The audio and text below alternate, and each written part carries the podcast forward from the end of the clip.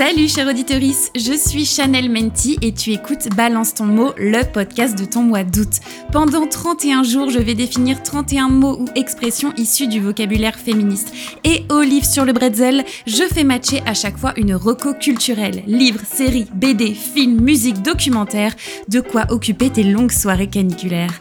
Installe-toi bien confortablement sur ton transat ou ton strapontin de métro et c'est parti pour 5 minutes de féminisme à la sauce pop culture.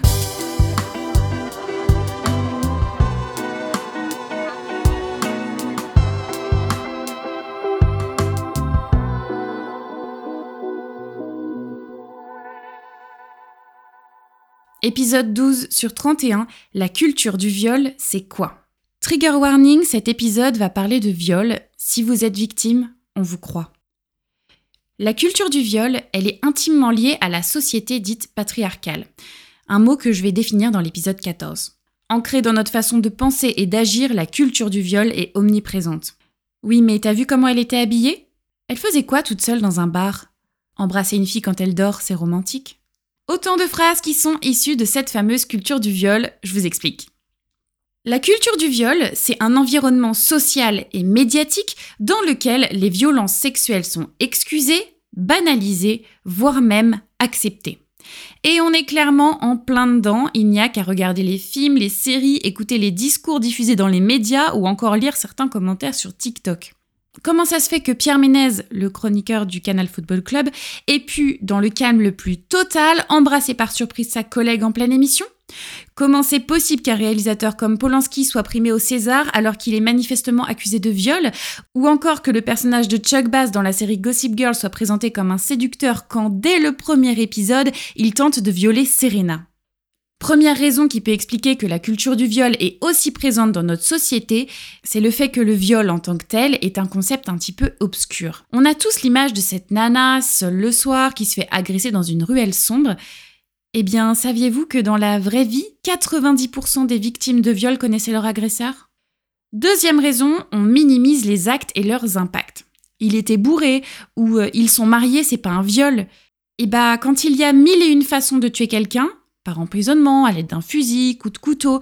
On appelle toujours ça un meurtre. Et eh bah c'est pareil pour un viol. Si la personne n'était pas consentante, si la personne souhaitait arrêter et de fait n'est plus consentante, si la personne dort ou est saoule, c'est un viol.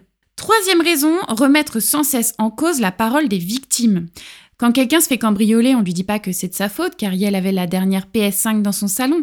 Non, on compatit. Alors idem, quand une femme dit qu'elle s'est faite violer ou agresser, lui demander comment elle était habillée, eh bah c'est absolument pas pertinent. Pour comprendre la culture du viol et la façon qu'elle a de s'immiscer dans notre société, je vous conseille la série Big Little Lies dispo sur OCS. C'est clairement l'une des séries qui m'a le plus marqué et chamboulé. C'est les actrices Reese Witherspoon et Nicole Kidman qui ont porté ce projet qui, au départ, ne trouvait absolument pas d'investisseurs. Résultat, cette série en deux saisons est absolument magistrale. Des scènes et des histoires brutales et complexes se jouent avec toujours une extrême justesse. La tension est palpable en permanence, on est happé par le jeu des actrices, la mise en scène et le scénario.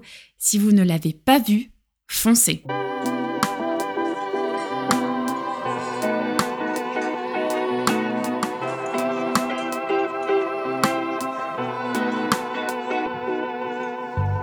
Tu entends ce message, un grand merci d'avoir écouté l'épisode jusqu'au bout. Pour soutenir ce podcast, laisse 5 étoiles et un commentaire sur l'application que tu utilises. Ça va vraiment aider l'émission à se faire connaître. En attendant le prochain épisode, rejoins-moi sur Instagram ou TikTok à Chanel Menti. Ce podcast est produit par Les Petits Points, vignette par Eski, générique par Nathan Guéant. À demain pour le prochain épisode de Balance ton mot. J'ai hâte!